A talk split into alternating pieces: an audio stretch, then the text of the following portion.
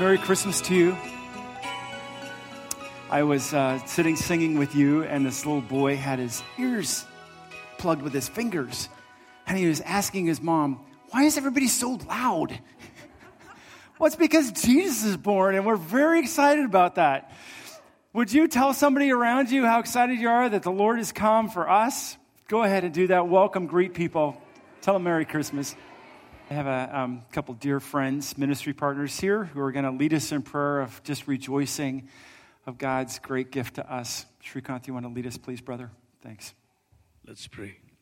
A gracious Heavenly Father, praise and thank you, Lord, for giving us this wonderful opportunity to rejoice together as a body of believers. Thank you, Father, for sending your Son, Jesus Christ, into this world. Mm. And we really, really, really are encouraged and blessed with that. And thank you for our salvation, Father. And thank you for taking away all the sins of this world. And thank you. And thank you, Jesus, for everything that you've done on the cross. In Jesus' name. Yeah, go ahead, Alice. Dear Heavenly Father, Father God, you are so great, Father, that we can come together today to celebrate your birth, Father. Come as a family, united together, and to see people and to love people, Lord. Father God, you gave your Son to us. We thank you that you gave everything to us, Father. And so, Father God, we give you all of our life to you, Lord. You are first in our life, no matter what happens. Before we open presents, before we celebrate and have dinner and feast together, Lord, we worship you together today, Father, and we give you everything. For you are our God, our Son. And we love you so much, Father, and you are first in our light. So, Father God, we in turn share that light unto those people that are hurting, that are angry in this world, Father. May we shine your light. May we show your love and your, and your forgiveness and restore and bring people back to your kingdom, Father. Thank you that you are God, that we can celebrate today. We love you and we pray this in your Son, Christ Jesus. Amen. Father, um, so good to just proclaim that. Um, our awe of what you've done for us. And we're just so grateful that you, the Holy God, would come in the flesh to address our brokenness, our hurt, our wounding, and that had always been a part of your plan. We're just humbled by it. Thank you. And we rejoice in you today. And all God's people said, Amen. You may be seated. It's really good to be with family, with you guys this this morning, this good morning, and uh, celebrate this awe inducing gift. I don't know about you, but um, I've got a few Christmas cards and messages and letters and texts and stuff. Anybody have a few of those? Probably a lot of you. And sometimes, you know, in the wash of all the things that you get coming, the information you come, you just kind of blow off some of those cards. You, you just check the picture to see if people are, you know, what they're, how they're becoming more aged and all that stuff, or their families growing, and you're catching up with all the details, and, and you're not really catching all the things that people are saying. But one of them stood out yesterday. I was uh, me- one of my friends, old longtime friend, uh, sent me a message, and I actually read it through the whole message, and it, something he said caught me. I just wanted to quote a little bit from my friend. And he said this uh, What kind of child is this that draws us in? If we're honest, we do not know. Now, my friend that's writing this has been a follower of Jesus for a long time, and um, we've gone through different seasons of life together. We know each other well, and I thought, well, that's really interesting. He's writing this. And then he says this We're not very good at understanding the ways of God. We try, sometimes very hard. And we create narratives, theologies, doctrines, and stories to explain what we believe to be true. But in the end, it's about this child, this small, vulnerable, humble, gentle baby. It's a mystery, isn't it? It's a fascinating mystery what God did. And He had it planned from the very beginning, from ancient days. If you were with us last night, we took a look at some of those prophecies in a really creative way. And I just want to thank those people that were involved. And thanks, Pastor Nate, for leading us. Really appreciate that. Um, and we're going to dive a little deeper into just one of those texts this morning, briefly.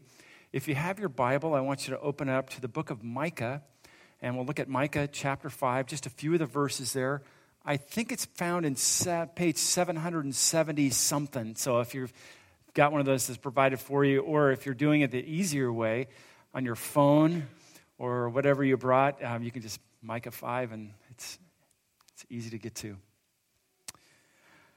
Now, God is the master, as many of us have been discovering in life, of giving hints. Sometimes we're not really good at getting the hints that God has been giving to us, but He's really great at repeating the message and continuing to give us hints. And Scripture, actually, in the Bible, is filled with these hints through people and through events that happen, through national celebrations that Israel um, celebrated every year annually, pictures that God was giving of what was going to happen, and through prophets who actually wrote hundreds of years before. Micah is writing these words 700 years before the birth of Christ. And a little bit of his context is that he was part of the southern kingdom, the southern part of Israel proper that was called Judah, the two tribes in the south. And the, the northern 10 tribes had been conquered by Assyria, a, a really vicious power that had come and laid waste to Israel.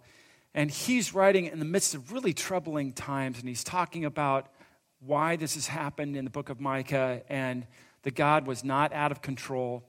And then in Micah chapter 5, he gives us a little hint that this was all part of God's planning. Some of you are great planners.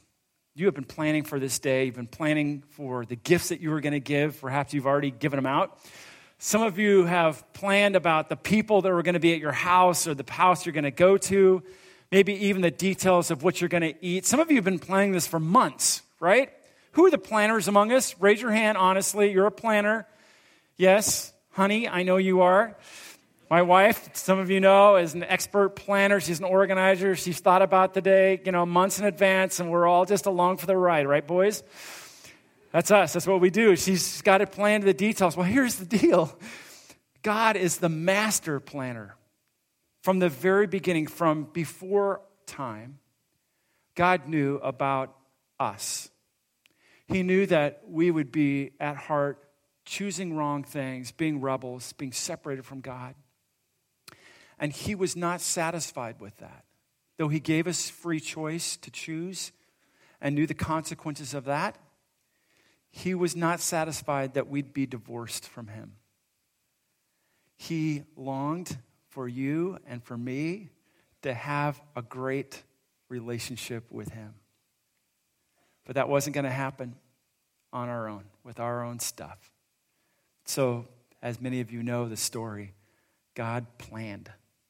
He planned out the details and he kept giving hints throughout the centuries of how he was going to pull it off, how he was going to bring his son so that Cindy could have relationship with God, so that you could have relationship with God and I could have relationship with God even though we were separated.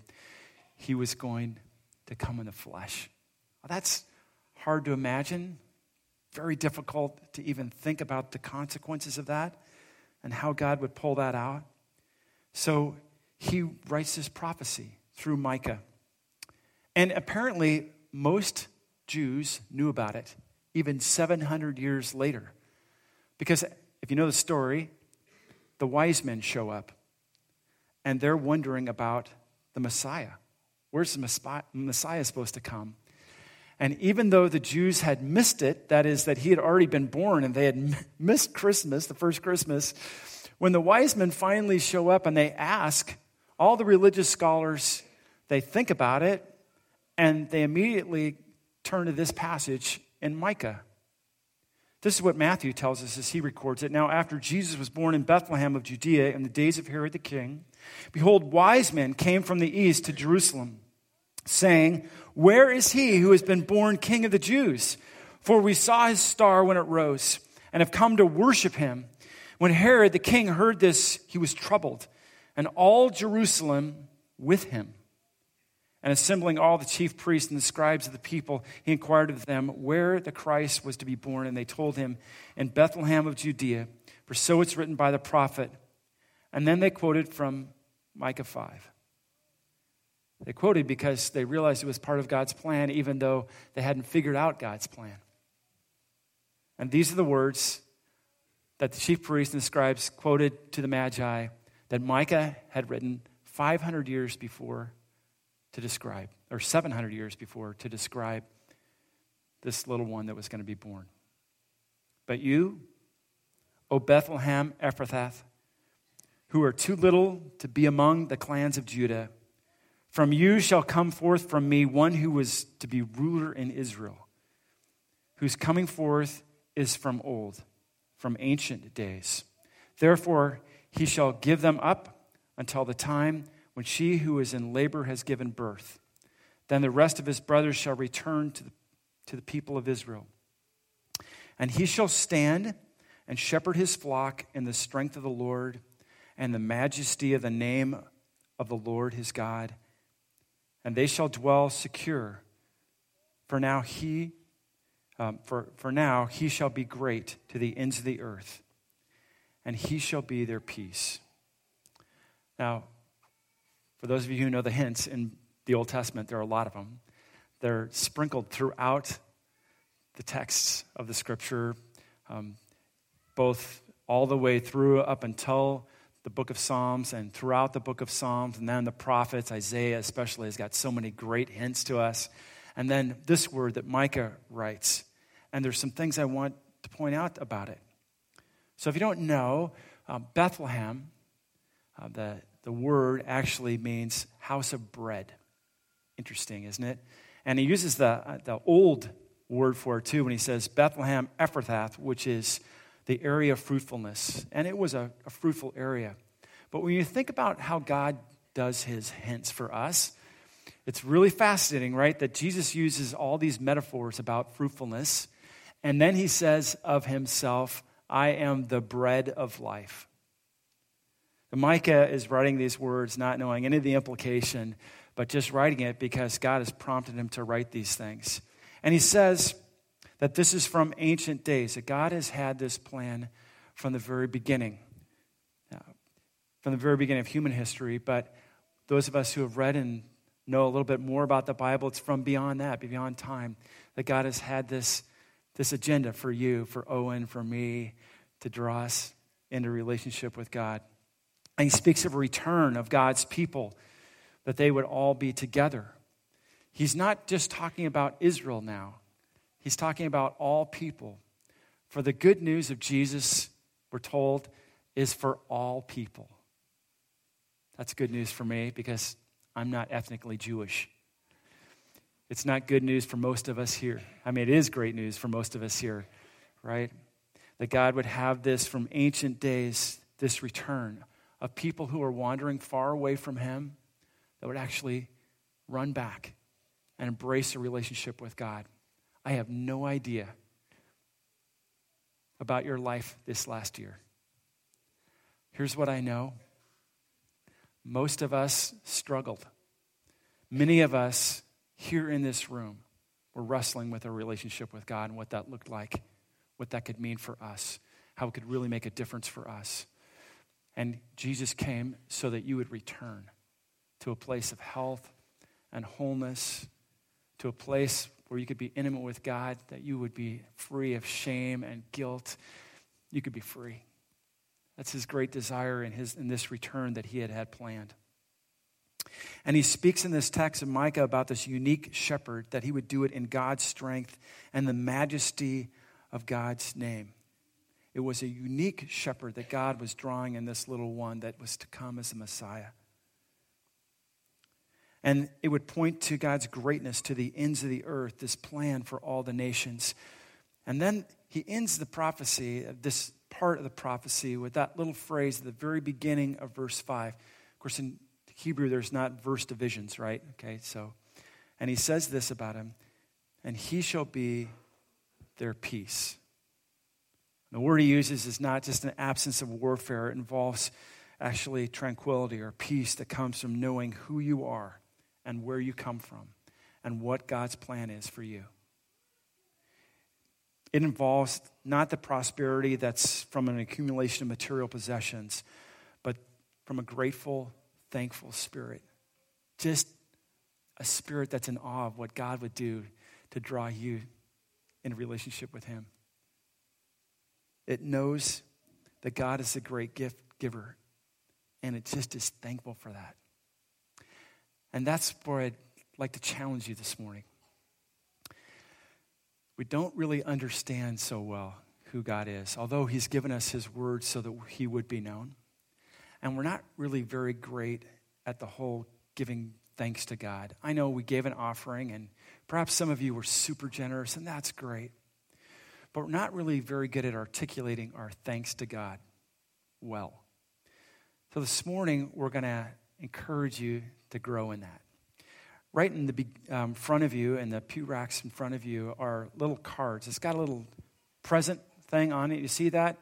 Grab one of those, and if your neighbor hasn't seen one, make sure you have it. I'm not sure that we have one for everybody, but um, if you're in a group, like in a family or as a couple, that's great. We've got a little project for you this morning. I want you to do it. If you came as a single, that's great too. You can do it by yourself. But if you came related to somebody, we'd love for you to do this together. Um, in just a few minutes, we're going to sing another song, and I'm going to have you come and bring an offering to God and just lay it here at the manger.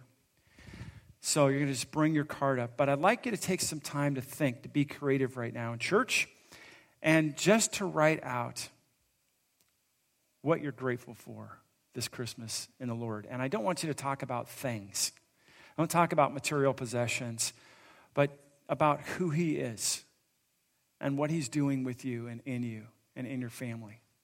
Okay? So grab one of those cards. Hopefully, there's pencils and you've got writing utensils around you. If you don't have one, just raise your hand and we'll get some to you. And we'd like you to take a little moment together with family right now and start writing on that card. And then, in just a few seconds, um, we're going to present an offering to the Lord. We're going to sing a couple of Christmas songs. And while we do it, you can come up and give your offering. Is that clear? Is everybody clear? So perhaps maybe you just came with a couple friends. That's great. You could do it together. Or if you want to do it by yourself and tell that person next to you, oh, I want to do my own, that's fine too. Great.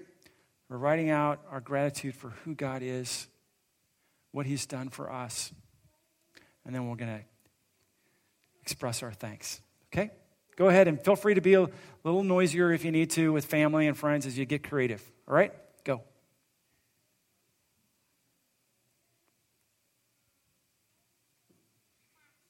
I hope you're being creative. Great. In just a moment, Harry's going to lead us. And um, as we sing these songs, you feel free And when you've taken time and been thoughtful and you can write it down, you could bring your offering up to the Lord. That'd be great. And um, let me say this as we uh, turn this the ship this direction. If you came this morning and you're just hearing things and you've been experiencing things this Christmas and you realize that you are not in a good place with the Lord God who has given his son to you, I'd sure love to talk with you. Um, I'm sure the person who brought you would love to talk to you about that.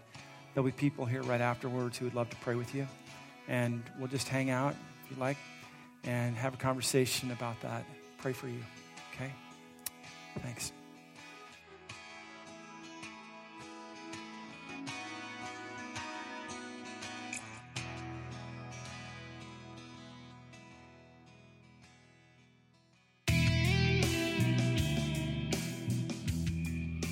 Thank you for listening to the Bridges Community Church Sermon Podcast. Bridges Community Church is located in the San Francisco Bay Area in Fremont, California. To know more about Bridges Community Church, please go to our website at bridgescc.org.